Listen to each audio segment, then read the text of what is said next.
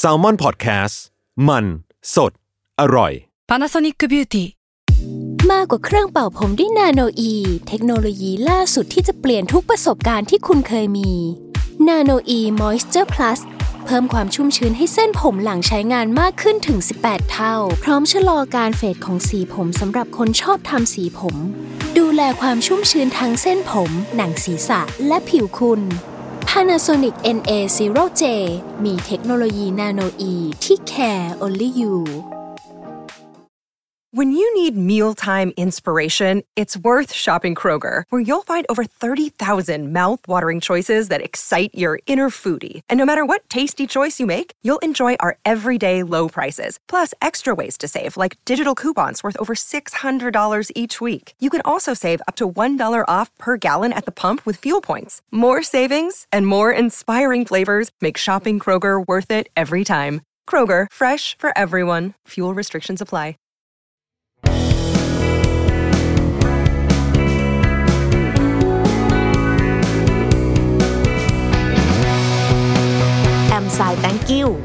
พอดแคสต์ตอบปัญหาชีวิตตามใจสายเจริญบุรัก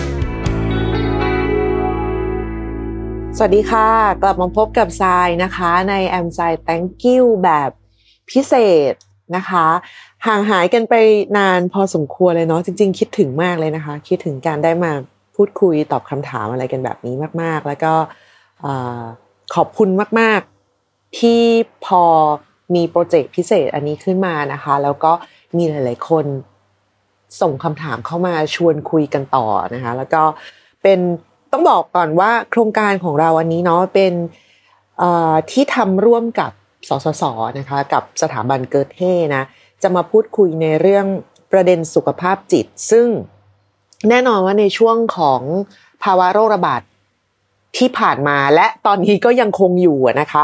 ะเริ่มมาตั้งแต่ปี 2019 ใช่ไหมโควิดเขาชื่อจริงคือโควิด 2019 เนาะ ก็เป็นเวลา2ปีมาแล้วที่หลาย ๆ คนแทบจะทุกคนเลยต้องได้รับผลกระทบไม่มากก็น้อยนะคะ มีความเปลี่ยนแปลงอะไรใด ๆ กันมหาศาลเลยแหละ ในชีวิตนะที่แบบว่าต้องต้องต้องปรับต้องเปลี่ยนต้อง จูนอะไรกันใหม่ตั้งแต่ต้นนะคะ น้องๆหลาย ๆ คนก็ต้องได้พบประสบการณ์ที่ไม่เคยเจอมาก่อน พี่ๆหลายคนเพื่อนๆของซายเองหลายคนก็ต้องผ่านประสบการณ์ที่ไม่เคยได้เจอกันมาก่อนทั้งสิ้นอันนั้นทั้งสสสกับเกอเท่เนี่ยก็เลย มีเป็นโปรเจกต์ขึ้นมา ซึ่งจริง ๆ เริ่มกันมาตั้งแต่ช่วงปลายปีที่แล้วนะคะ ก็คือมาพูดคุยกันว่าไอ้ภาวะแบบนี้เนี่ยมันเริ่มขึ้นมาแล้วมันส่งผลกระทบยังไงบ้าง แน่นอนว่าเรื่องเศรษฐกิจหรือว่าสังคมหรืออะไรโดยรวมๆมันมันมันจะเห็นได้ชัดอยู่แล้วเนาะแต่อีกประเด็นหนึ่งที่เรียกว่าแฝงเข้ามานะคะ นั่นก็คือเรื่องของสุขภาพใจนะหลายคนที่อาจจะพบ จิตแพทย์อยู่แล้วเนี่ยก็จะรู้ว่าในช่วงสองปีที่ผ่านมา ไม่ว่าจะเป็นการ walk in นัดหมาย หรือว่าจะเข้าไปปรับยาหรืออะไรอย่างเงี้ย มันกลายเป็นเรื่องที่ข้อแม้มันจะเยอะขึ้นจากปกตินะคะ ทั้งบางทีต้องปรับเป็น telemed ไปเลย คือคุยทางโทรศัพท์ไปเลย หรือว่าใช้วิธีส่งยามาถึงบ้านทางไปรษณีย์บางคน เจอช่วงโควิด เครียดขึ้นนะอยากปรับยาอยากคุยก็ยังปรับไม่ได้ ก็ต้องแบบใช้ยาตัวเดิมไปก่อนทั้งที่อาการหรือว่าเรื่องของ condition ต่างๆ ในชีวิตเนี่ยมันเปลี่ยนไปแล้ว ยาตัวเดิมก็เอาไม่อยู่ บางคนก็คือออฟยาไปแล้วแต่ยังแบบกำกำกึ่งกึ่งลูกผีลูกคนอยู่อ้าวบูมจริงๆ ควรจะได้กลับไปกินยาอีกก็ยังกลับไปไม่ได้ว่าต้องกลับไปทำแล้วยังไม่รวมถึงผู้ป่วยใหม่ ๆนะคะ ที่เพิ่มขึ้นมาจากภาวะความเครียดจากหลาย ๆ อย่าง ก็เลยมีความ สนใจที่จะพูดคุยแลกเปลี่ยนกันในเรื่องนี้ แล้วภาวะแบบนี้นะตอนแรกเคยนึกว่าของเอเชียจะเป็นเยอะเนาะเรื่องของอความกดดันหรือว่าอะไรต่างๆ ที่มันแฝงมาในครอบครัวนะคะ ว่าเฮ้ยมันมีมีมันมีความ Asian อยู่อะ Asian อยู่ที่เฮ้ยสมาชิกทุกคนในบ้านต้องมาอยู่รวมกัน หรือว่าการอยู่เป็นครอบครัวใหญ่แบบไม่ได้มีพื้นที่ที่เป็น p r i v a t ของแต่ละคนอะไรอย่างเงี้ย แต่ว่าได้คุยกับเป็นทั้งอินฟลูเอนเซอร์นะคะหรือว่าผู้ที่มีความเกี่ยวข้องกับงานทางด้านจิตเวชของที่เยอรมันเนี่ยเพราะว่าเกอเธ่เขาเป็นตัวแทนอยู่นะคะก็พบว่าจริงๆแล้วภาวะนี้มันทั่วโลกเลยเออแล้วก็มีมีมีกลุ่มผู้ป่วยเนี่ยเพิ่มขึ้น เป็นเปอร์เซ็นที่เพิ่มขึ้นแบบวัดได้นะนั่นคือเป็นภาวะที่พบกันแบบทั่วโลก เราก็เลยเออเฮ้ยเราควรจะเอามา พูดคุยสนทนาหรือว่าสื่อสารกันเพิ่มเติมในประเด็นต่างๆ เหล่านี้กับแคมเปญที่อยู่ภายใต้แฮชแท็กเดียวกันนะคะว่าเรื่องของใจใครว่าไม่สำคัญ ซึ่งก็จะมีปัญหาหลักๆเนี่ยอยู่ 6 หัวข้อนี่ก็คือเรื่องของการรู้คุณค่าในตัวเองและผู้อื่น การเคารพและให้เกียรติตนต่อตัวเองแล้วก็ผู้อื่น โรคซึมเศร้าในเยาวชน ความสัมพันธ์ในครอบครัวที่ส่งผลต่อการทำงาน ความรัก ความคาดหวังของผู้ปกครองที่มีต่อลูก แล้วก็การตีตราเรื่องการพูดคุยเรื่องสุขภาพจิตในครอบครัวนะคะ ซึ่งวันนี้เรากลับมาแล้วก็จะมากับคำถามแรกนะ ซึ่งก็เป็นเรื่องเกี่ยวกับการพูดคุยนะคะสติกมาตีตรา กับสุขภาพจิตในครอบครัว คนถามนะคะ ส่งเข้ามาทางอีเมลหายจากซึมเศร้าแต่ถูกถามซ้ำซากจัดการยังไงดีครับ สวัสดีครับพี่สายยินดีต้อนรับกลับมานะครับขอบคุณมากเลยค่ะ คือผมไม่รู้ว่าเขียนในหัวข้อที่ถูกต้องไหมแต่ว่าขอเริ่มเลยแล้วกัน ผมเคยเป็นโรคซึมเศร้า เมื่อตอนมัธยมปลายปีสุดท้ายครับ ป่วยด้วยการถูกกดดันจากครอบครัวในเรื่องเรียน จนเรากดดันตัวเองจำได้ว่าตอนนั้นรู้สึกแย่ไปหมดแต่ปัจจุบันหายแล้ว แล้วคนรอบตัวก็จะรู้ว่าเราเคยป่วยด้วยโรคนี้มาก่อน แต่ว่าในตอนนี้เรามักจะเจอคำถามจากคนใกล้ตัวหรือคนที่มีความเกี่ยวข้องกับครอบครัวอยู่เสมอ ว่าทำไมตอนนั้นถึงเป็นแบบนั้น ซึ่งคำถามแบบนี้เรามักจะตอบไม่ได้ และนอกจากจะตอบไม่ได้แล้ว ความรู้สึกแย่ ความรู้สึกผิด ความรู้สึกอยากโทษตัวเองในตอนที่เราป่วย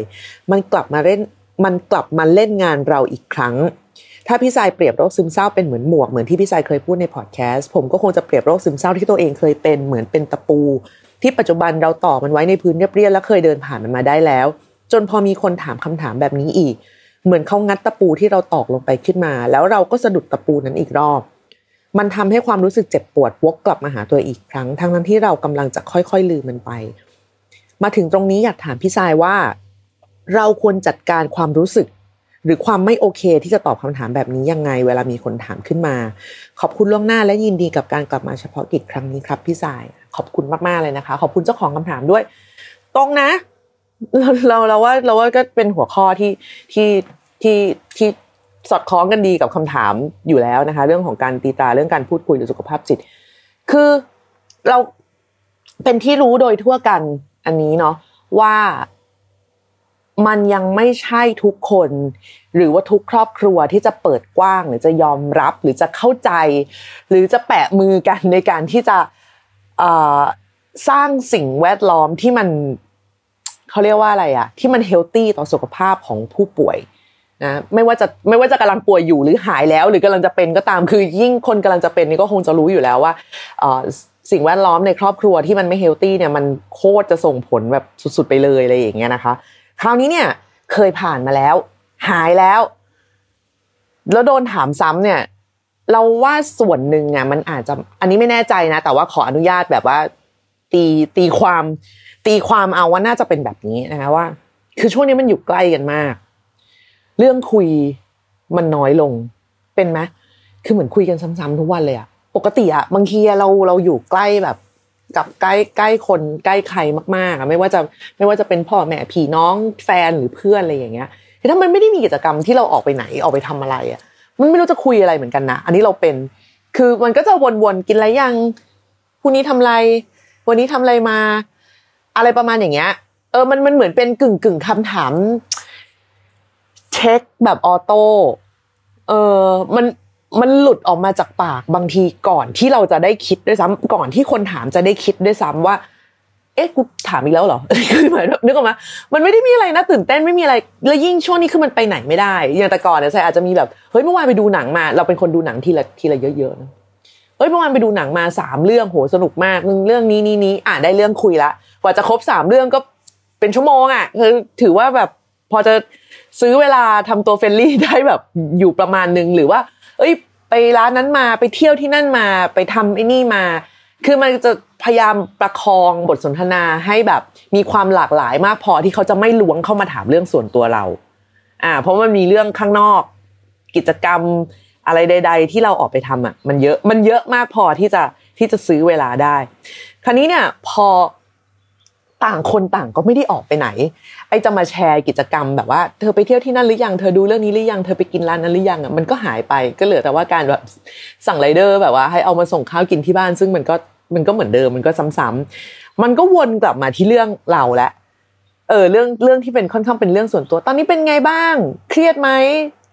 คนรอบตัวติดหรือยังอะมันมันก็จะวนๆอยู่แบบนี้นะช่วงช่วงปีสองปีนี้คำถามมันจะอยู่ประมาณนี้ตลอด แล้วก็จะแบบได้ยินแต่เรื่องอันเนี้ยบ่อยๆ ซึ่งแสดงว่ามันก็เป็นระบบ auto บางอย่างของคนที่ ของของคนที่ถามด้วย เออ แล้วบางอย่างคนตอบก็ตอบแบบ auto เหมือนกัน เออ คือตอบแบบตั้งค่าตั้งค่ากลางๆไว้บางทีตอบไปยังไม่รู้ตัวเลยว่าเราเออตอบอะไรไป แต่ เรื่องที่มันเป็นเรื่องที่สะเทือนเรา เรื่องที่มันส่งผลกับเราในชีวิต เยอะๆอะเวลาต้องงัดมาพูดอีกอะเราเข้าใจเลยนะ ว่า เราไม่สามารถตอบแบบผ่านๆได้อะเออ คือคนถามที่ไม่ทันคิดด้วยมันไม่มันไม่ได้เหมือนว่าอย่าง เราเราเคยเป็นไข้เลือดออกอะไรเงี้ยไข้เลือดออกเป็นเรื่องใหญ่ไหมก็เป็นเรื่องใหญ่พอสมควรนึกออกไหมคะแต่มันก็เป็นเรื่องหนึ่งที่ผ่านไปแล้ว มันไม่ได้มีความเกี่ยวข้องกับ กับสาเหตุที่มาอาสาเหตุเราอาจจะแบบเออพอดีวันนั้นแบบไปเที่ยวป่าแล้วยุงกัดก็เลยเป็นไข้เลือดออกหรือแบบออกไปนั่งในสวนนานไปหน่อยแล้วยุงกัดก็เลยเลือดออกเออแย่จังเลยอะไรอย่างเงี้ยแต่โชคดีนะไปหาหมอทันแล้วมันจบแค่นั้นไงแต่ว่าพอเป็นคำว่าเรื่องเรื่องของโรคซึมเศร้าหรือโรคทางจิตเวชอะไรอะไรก็ตามมันอดไม่ได้หรอกที่คนโดนถามมันจะย้อนกลับไปที่ต้นเหตุสาเหตุของสิ่งที่ทำให้มันเกิดขึ้น ซึ่งหน้าที่นี้ของเจ้าของคำถามเนี่ย ก็คือโดนครอบครัว กดดันมา อืม แล้วในทุกวันนี้ใส่ก็คิดว่าน่าจะยังอยู่กับครอบครัวเนาะเพราะว่าคนถามก็เป็นคนที่เกี่ยวข้อง ไม่อยากตอบแล้วอะในช่วงที่ช่วงปีที่ผ่านมานะคะทรายหยุดกินยา อืม ก็คืออ่าจริง ๆ แล้วอะต้องบอกแบบนี้ก่อนว่า ไล่ไทม์ไลน์อย่างนี้ก่อนนะเราเนี่ยเริ่มกินยาในช่วงช่วงท้ายๆของชีวิตแม่ คือช่วงประมาณสาม ประมาณสี่ปีท้ายๆของชีวิตแม่แล้วตอนเริ่มกินอันนั้นยังไม่ได้รู้นะว่ามันจะว่าเรากำลังเขาดาวกับชีวิตเขาอยู่อะไรเงี้ยเราไม่รู้จริงๆอ่า แต่ว่าเราป่วยละจากการดูแลเขาซึ่งอันนี้ก็ถือว่าเป็นเรื่องที่รู้กันโดยทั่วไปนะถ้าใครถามเราก็บอกแล้วเราก็สื่อสารเรื่องนี้อยู่เรื่อยๆก็กิน แล้วก็ ก็คุยกับหมอ ซึ่งหมอก็บอกว่า คือถ้าเรายังไม่สามารถจะจัดการด้วยตัวเองได้ในเรื่องของความพลุ่งพล่านทางอารมณ์ ความกดดันหรือความ ดรามาติกต่างๆ ที่เรามีให้ต่อแม่หรือว่าการดูแลแม่หรือว่าการรับมือกับใจเราเองที่เราเห็นเขาทุกวัน หรือว่าต้องดูแลเขาทุกวันน่ะมันก็ยังคงจะยังเป็นสิ่งที่เราต้องต้องกินยากันต่อไปเรื่อยๆนะคะเสร็จปุ๊บอ่าแม่เสีย แม่เราเนี่ยเสียปีหกสามปีหกสองเราปีหกสองเนี่ยเรารับหมิมมาอาชีวิตเริ่มแบบโอเคขึ้นนะ เรารู้สึกว่าเราเราเราค่อนข้างจูนหมิมเป็นแบบว่า เป็นตัวช่วยชีวิตเรามิมในที่นี่คือแมว โอเค ก็เริ่มจูนอะจูนจูนจูนจูนแล้วเราก็รู้สึกว่าเอ้ย เราน่าจะพอจะลดลดยาได้ ในช่วงปีหกสามปรากฏว่าช่วงปลายปีหกสามแม่เสีย ก็เป็นที่รู้กันในทีว่าไม่น่าจะไหวถ้าจะหยุดยาตอนนี้อ่ารู้สึกว่าเคว้งคว้างเกินไป คือเหมือนเราว่ายน้ำเป็นนะ เราว่ายน้ำเป็น แต่ว่าอยู่ๆโดนถีบลงไปในทะเลโดยไม่มีชูชีพ ยาคือชูชีพอะ ถามว่าทันทีที่โดนแบบโดนถีบลงไปเราจะลืมวิธีว่ายน้ำไหมเราไม่ลืมหรอก แต่มันไม่มั่นใจ ขอกินก่อน ขอใส่ชูชีพไว้ก่อนอะขอใส่ชูชีพไว้ก่อนโอเค ไม่เป็นไร ก็ก็รู้ว่าอะยังยังยังมีแนวโน้มว่าจะได้ลดแต่ยังไม่ได้ลด แล้วก็ไม่ได้ลดแน่ๆ เพราะว่าพอมาช่วงต้นปี 63 เนี่ย ก็มีเรื่องฟ้องร้องอะมีคนมาด่าแม่เราในเรื่องแบบมีเขาตายไปแล้วก็ยังจะตามด่ากันอยู่เราก็ยิ่งแบบไม่ไหวอะไรอย่างเงี้ยแล้วก็ยิ่งพอต้องดำเนินคดีกลับ ความดราม่าความเทนส์ต่างๆ มันก็ถาโถมเข้ามาอีกหมอบอกว่าอย่าเพิ่งแบบอย่าเพิ่งไปคิดเรื่องหยุดเอาใจเย็นๆก่อนอ่าเสร็จพอหมดจากตรงเรื่องของแม่เอามาเรื่องของการชุมนุมอีก ไอ้นู่นอีกไอ้นี่อีกหลายอย่างถาโถมมาก แต่เรารู้ตัวในใจลึกๆอยู่แล้วว่า เราไม่ได้อยากกินยาไปตลอด แล้วเราก็ทำงานกับหมอไปด้วยว่า ในเรื่องของการที่เราจะลดยา เพราะว่าจับใจเลยคือเรา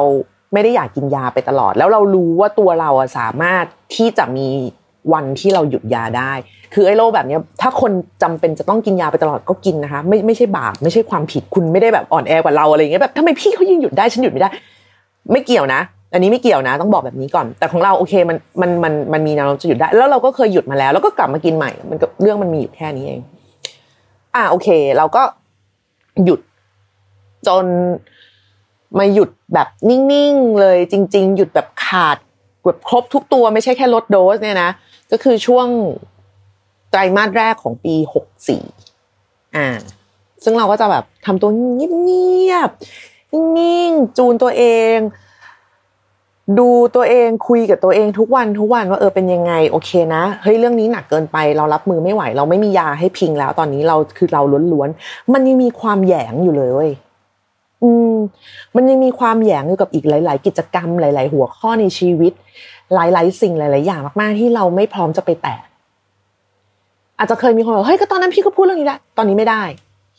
เออ ตอนนี้มันไม่ได้เพราะมันไม่ได้ แค่นั้นเอง คือไม่ไหวอะ มันทุกคนคุยเสร็จได้รับคำตอบฟินแล้วกับการได้แบบว่าแลกเปลี่ยนพูดคุยสนทนาหรือทะเลาะตบตีอะไรกับเรา เสร็จแล้วเขาก็กลับบ้านไงแล้วก็เหลือเราอยู่เพียงลำพังแล้วไม่มียา แล้วไม่มีชูชีพอะเออนึกออกไหมคือแบบอ้าวตายแล้วสุดท้ายกูต้องว่ายน้ำต่อด้วยคนเดียวนั่นคือเราก็รู้สึกว่ามันไม่คุ้มจะแลกเออแต่ สิ่งที่ดีของเราก็คือทุกคนเข้าใจ แล้วสิ่งที่เป็นความกระตุ้นอย่างยิ่งใหญ่ที่สุดของเราในภาวะ depress ครั้งล่าสุดก็คือแม่ ซึ่งเขาไม่อยู่แล้ว ความเศร้าที่เขาเสียมันยังมีอยู่แล้วล่ะ แต่มันเป็นสิ่งที่เราสามารถจัดการได้ โดยไม่ต้องพึ่งยา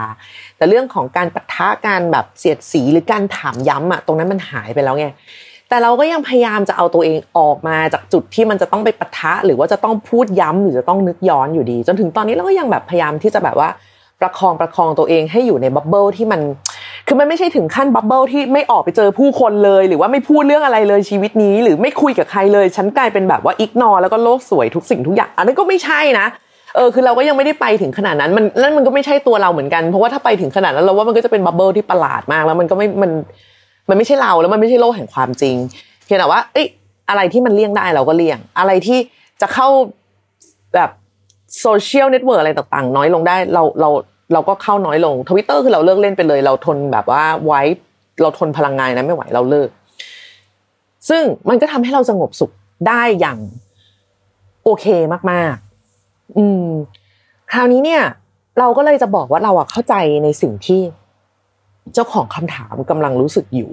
คือบางคนเวลาฟังคำถามแบบนี้นะ หรือว่ามีคนมาปรับทุกแบบเนี้ยว่า ไม่อยากให้ถามเลยอะ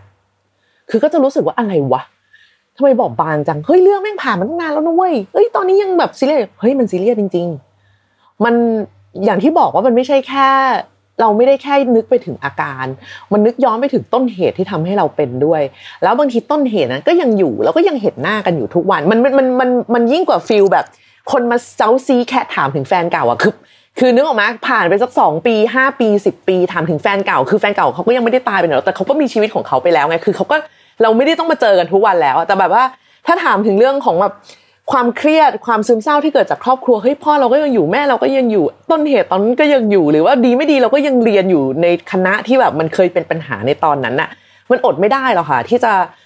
กลับไปคิดกลับไปซัฟเฟอร์อีกรอบกับกับเรื่องแบบนี้ ซึ่งถามว่าคนทั่วไปอะมันจะเข้าใจได้ไหมมันก็เข้าใจได้แต่ยากมากๆ เพราะว่าความอดทนการจัดการทางอารมณ์ของมนุษย์แต่ละคนมันไม่เท่ากัน อย่างยิ่งเรายอมรับตัวเองได้ในการที่ว่า เอ้ย เราป่วยเรากินยาเรารักษาเราเข้ารับการรักษาเราบำบัดเราไอ้นู่นไอ้นี่เราทำได้ แต่มันก็ไม่ใช่เรื่องที่อยากอยากจะเอามาแชร์กันทุกทุกคนใจเองขนาดว่า พูดคุยหรือว่า เราถือว่าเราเป็นคนค่อนข้างจะโอเพนในการที่คุยในประเด็นแบบนี้นะ สามารถยกเรื่องส่วนตัวมา พูดคุยแลกเปลี่ยนได้เนี่ยเราก็ยังไม่สามารถไปแตะบางพื้นที่หรือว่าบางช่วงบางอย่าง กับสิ่งที่มันเกิดขึ้นได้เลย ดังนั้นอย่างแรกที่ที่อยากจะบอกสำหรับคนฟังตรงนี้นะคะว่า ถ้ามีคนที่เขาเป็นเขารักษาหายแล้ว ถ้าเขายินดีจะพูดหรือเขาเปิดประเด็นขึ้นมาเอง โอเค ไม่มีปัญหาคุณก็ฟังไปคุยไปตามปกติได้ แต่มันไม่ใช่ทุกคนจะทำแบบนี้ได้ในเวลาที่เท่าเท่ากัน คือคุณไม่สามารถเอาตัวคุณไปวัดได้ว่าเอ้ยเป็นกูกูไม่คิดมากแล้วเอาก็เขาคิดมาก ถูกไหมเออดังนั้นคือ ถ้าเขาไม่ได้เป็นคนเปิดประเด็นมาก่อนนะเราว่าก็คุยเรื่องอื่น อืม ไปเลย จริงๆคือมันมีเรื่องอีกเยอะมาก ๆ ที่เราสามารถที่เราสามารถจะจะจะพูดคุยได้หรือว่าอัปเดตชีวิตกันได้อะไรอย่างเงี้ยถามกลางๆก็ได้เป็นไงบ้างช่วงนี้สุขภาพจบ แค่นี้เลยค่ะ มันมันมันมันก็คุยได้อย่าเพิ่งไปรู้สึกว่าแบบ อะไรวะหายแล้วก็ยังพูดไม่ได้อีกเหรอ คือเขายังไม่พร้อมพูดอะ ปัญหามันเกิดมาสะสมมาเป็นปีๆอย่างเงี้ย กว่าจะลื้อกว่าจะแก้กว่าจะแบบเปิดใจบางคนคือเอาจริง ๆนะคะ มันไม่ใช่ทุกคนที่จะเปิดใจคุยกับหมอด้วยซ้ำนั่นขนาดแบบเขาเป็นหมอที่มารักษาและเป็นบุคคลภายนอกด้วยนะเออเป็นบุคคลที่สามของเรื่องอะไรใด ๆ ทั้งหมด บางคนคือรักษาคือกินยาไปแล้วเป็นเดือนๆน่ะกว่าจะกล้าเปิดใจใจเองก็นาน คือหลายครั้งกว่าจะเปิด ไม่ใช่ว่าไปถึงครั้งแรกแล้วก็เล่าทุกอย่างมันก็ไม่ใช่เออคนมันก็มีข้อแม้ทางทางทางการจัดการทางอารมณ์ของตัวเองตรงนี้อยู่นะคะดังนั้นคือรอให้เจ้าตัวเขาพร้อมเขาอยากแชร์เขาอยากเล่า ปล่อยให้เขาเล่าออกมาเอง ส่วนเราซึ่งเป็นผู้รับคำถามเนี่ยเราคิดว่าความสุภาพและตรงไปตรงมาใช้ได้เสมอนะ อืม คือแน่นอนว่ามันเฮิร์ต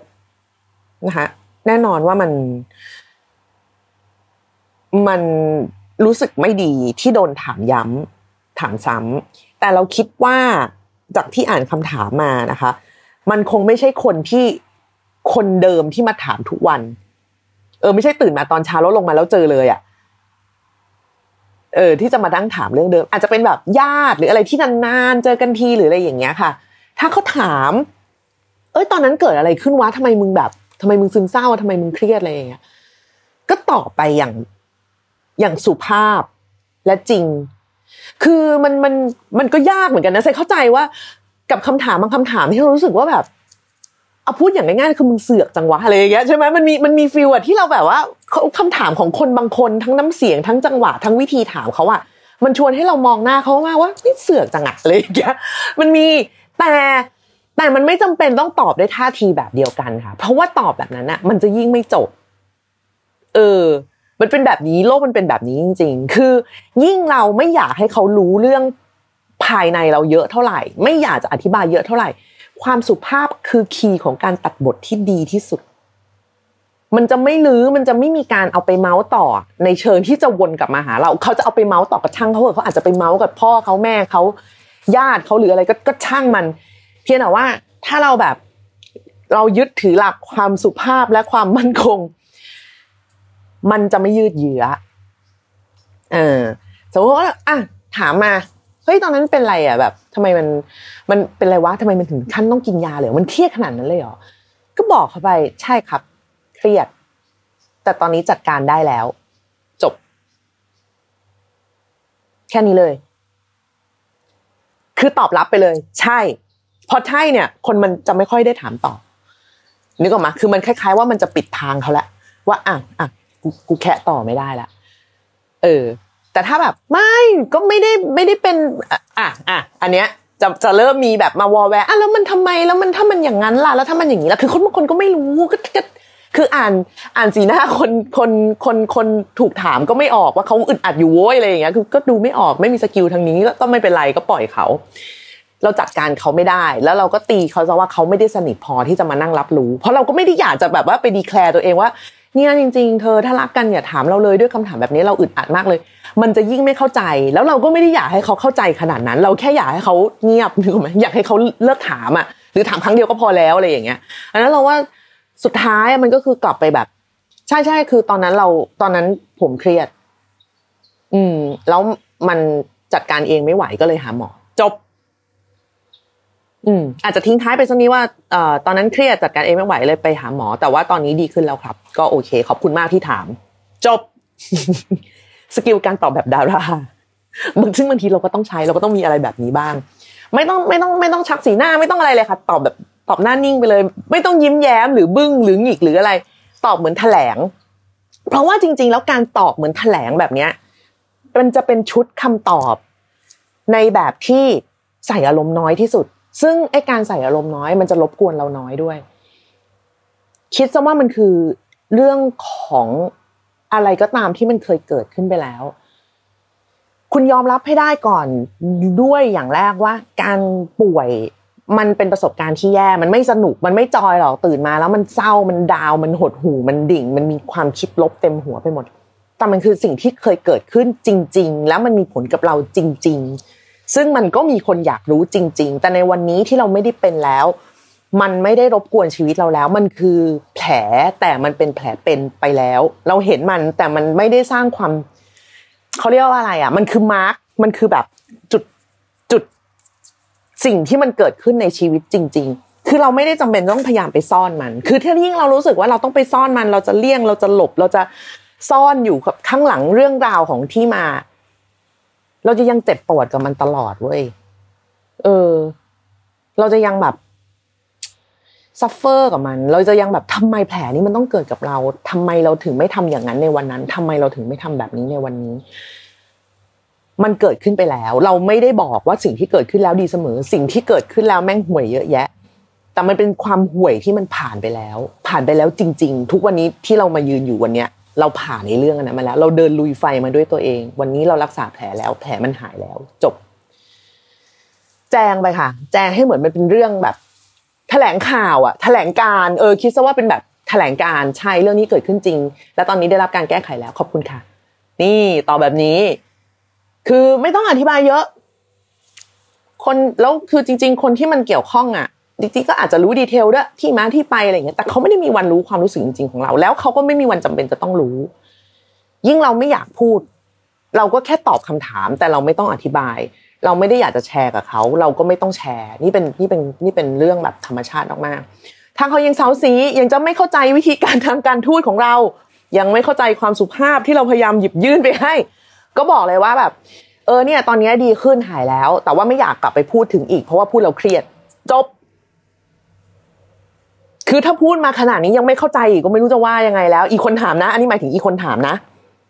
เออแบบ ไม่อยากพูดแล้วพอแล้ว ตอนกินยาไม่สนุกเลย จบ ชี้แจงอย่างชัดเจน และสุภาพว่าไม่ชอบไม่แฮปปี้ไม่อยากพูดถึง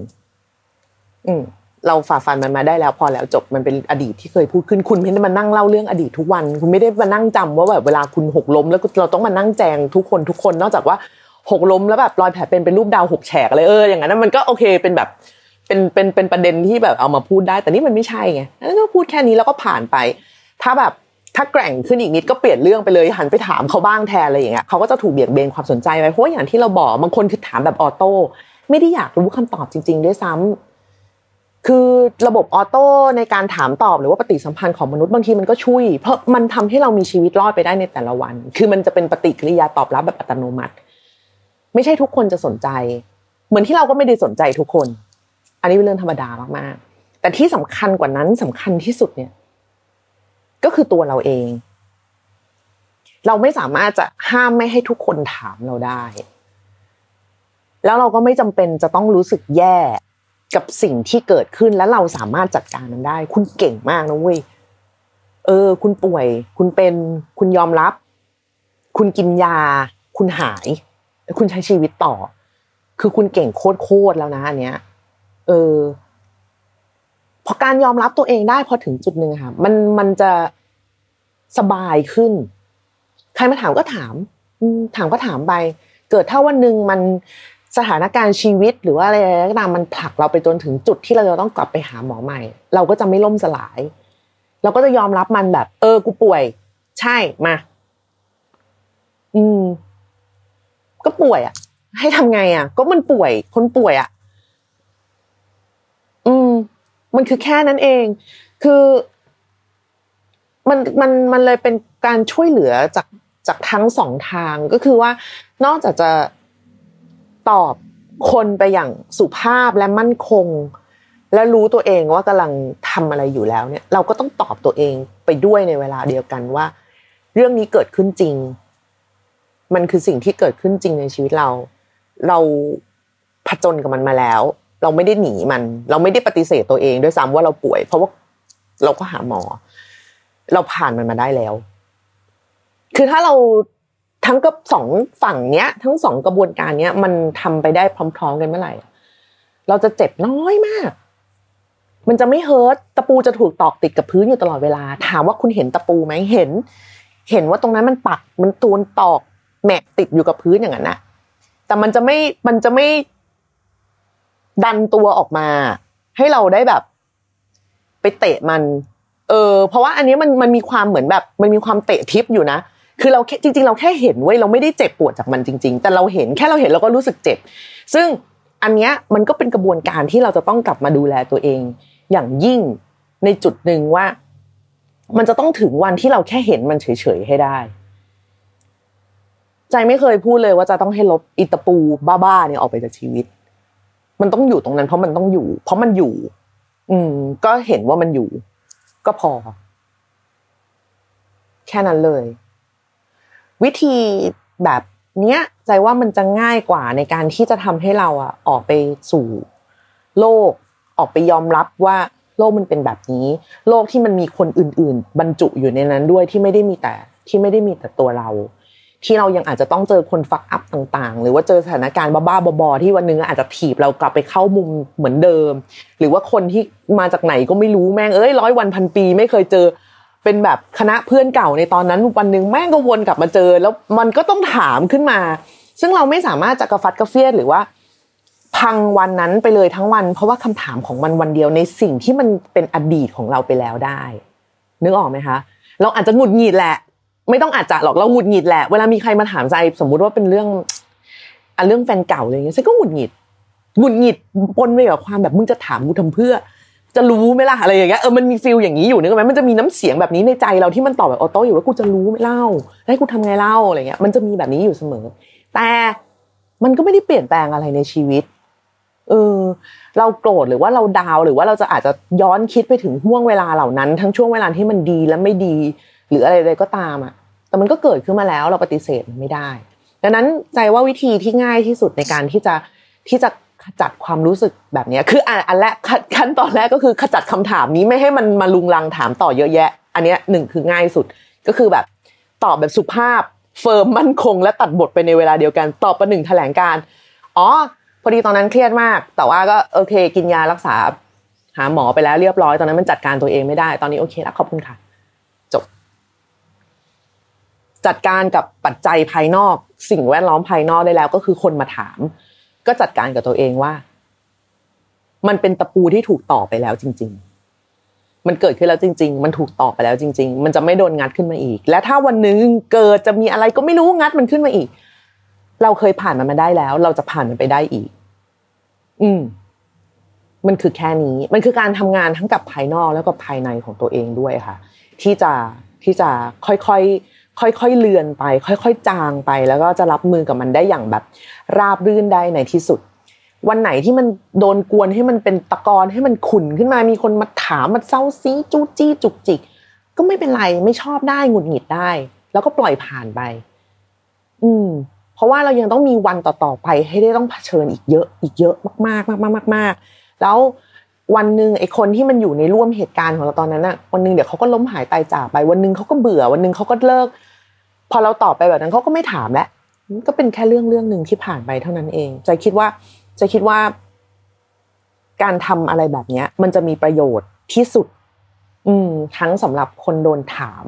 แล้วก็คนถูกถาม ซึ่งเรา ซึ่งเราก็ได้บอกไปในตอนต้นแล้วเนาะว่าบางทีก็ไม่ต้องไปเซาซีถามเขาหรอกวงเขาไม่อยากตอบแต่เขาอยากตอบเขาก็ตอบแล้วล่ะอะไรอย่างเงี้ยนอกจากว่า คือแบบเขาอยากมาแชร์ แล้วจริง ๆ แล้วกระทั่งว่าคนที่แบบอยู่ๆโดนคนพุ่งเอาอะไรมาแชร์ใส่แล้วยังไม่พร้อมฟังก็มีสิทธิ์บอกได้เหมือนกันว่าเออไม่พร้อมฟังไม่ต้องเล่าก็ได้อะไรอย่างเงี้ยดังนั้นคนที่โดนถามแล้วไม่พร้อมจะแชร์ ก็บอกได้เหมือนกันว่าเออกูไม่พร้อมเล่าอะไม่อยากบอก แต่ว่าเราว่าไอ้การตอบแบบเนี้ยมันจะยิ่งทำให้คำถามมันยืดเยื้อขึ้นไปอีก ซึ่งมันก็เป็นเรื่องน่าลาคาญใจไปในอีกทางนะดังนั้นก็คือก็เออก็ใช่ก็แล้วไงอะแล้วไงต่ออะเออแค่ไม่ต้องทำเสียงแบบนี้เท่านั้นเองคำถามมันก็จะเงียบลงนะคะ อะคิดว่าน่าจะพอจะเป็นแนวทางเป็นไกด์ให้ได้เนาะว่า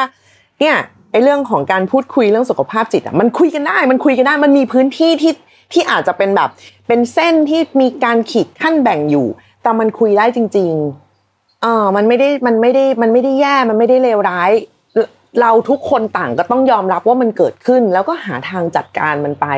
เราไม่ได้ผิด เราไม่ได้ต้องซ่อนตัว มันไม่ได้เป็นแบบความเลวร้ายแบบพลาดอะไรอย่างเงี้ยนึกออกไหมเราไม่ได้พลาดเราไม่ได้ก็เราป่วยเว้ยเราป่วยก็คือเราป่วยจบ มันไม่ใช่พอยที่สำคัญขนาดที่มันจะต้องมาไกด์ชีวิตเราไปทั้งชีวิต เราจะต้องคอยหลบเลี่ยงมันมันไม่ใช่เจ้าหนี้เราที่เราจะต้องแบบไม่ได้แล้วเดี๋ยวแบบว่าเดี๋ยวเขาเห็นฉันแล้วเขาจะต้องแบบว่าส่งคนมาตัดมันไม่ใช่เลย มันไม่ใช่แบบนั้นเลย มันคือแค่แบบสิ่งสิ่งนี้ เท่านั้น เท่านั้นเอง ผ่านไปแล้วผ่านไปเลยก็มี ผ่านไปแล้วกลับมาอีกก็มี ซึ่งก็แล้วแต่ชีวิตก็เป็นแบบนี้นะคะ ขอให้เข้มแข็งขอให้รับมือกับมันได้อย่างสง่างามและสุภาพและราบรื่นนะ ไม่ว่าจะเป็นใครก็ตามที่กำลังประสบปัญหานี้อยู่ หรือว่าเจ้าของคำถามด้วยนะคะขอให้ไม่ขอให้มันไม่รบกวนจิตใจ ขอให้มันไม่มีอำนาจเหนือเราอีกต่อไปกับคำถามแบบนี้ ขอให้คุณจัดการมันได้อย่างแบบสมูทสุด ๆ เลยนะคะ โอเค วันนี้ก็หมดเวลาแล้วสำหรับแอมไซ thank you นะอุ้ยเปิดตัวคำถามแรกตื่นเต้นมากเลย ซึ่งเจ้าของคำถามจะได้รับหนังสือจากทรายไปด้วยนะคะ ขอบคุณมาก ๆ ที่ส่งเงินเข้ามา จริง ๆ อยากทำต่อแต่ว่าอย่างที่บอกนะว่าเราก็เป็นช่วงนั่นแหละ พอเราหยุดยาเราก็เลยเหมือนออฟอะไรพวกตรงนี้ไปด้วย เพราะว่าเราไม่มั่นใจว่าเราจะสามารถแบบ พูดคุยกับคุณได้อย่างแบบ ไม่ร้องไห้โฮ หรืออะไรแบบนี้หรือเปล่าแต่ตอนนี้คือเฟิร์มขึ้นแล้วมาก ๆ นี่ภูมิใจนะภูมิใจนะก็ดังนั้น ใครที่ยังอยากส่งคำถามเข้ามาในช่วงนี้นะคะ กับ 6 หัวข้อ ภายใต้คอนเซปต์ของเรื่องของใจใครว่าไม่สำคัญ ยังสามารถส่งคำถามกันเข้ามาได้นะคะใจยินดีจะตอบให้แล้วก็เดี๋ยวจะมีน้องๆช่วยกันเลือกเข้ามาด้วยนะคะ ไม่ว่าจะเป็นเรื่องของปัญหาการรู้คุณค่าในตัวเองและผู้อื่น การเคารพและให้เกียรติต่อตนเองและผู้อื่น โรคซึมเศร้าในเยาวชน ความสัมพันธ์ในครอบครัวที่ส่งผลต่อการทำงาน ความรัก ความคาดหวังของผู้ปกครองที่มีต่อลูก การตีตราเรื่องการพูดคุยเรื่องสุขภาพจิตในครอบครัว ซึ่งเมื่อสักครู่ก็ได้ตอบคำถามในหัวข้อนี้ไปแล้วกลับมาพบกันใหม่ในพอดแคสต์ a m s i Thank You ใน EP หน้านะคะ EP นี้ขอลาไปก่อน สวัสดีค่ะ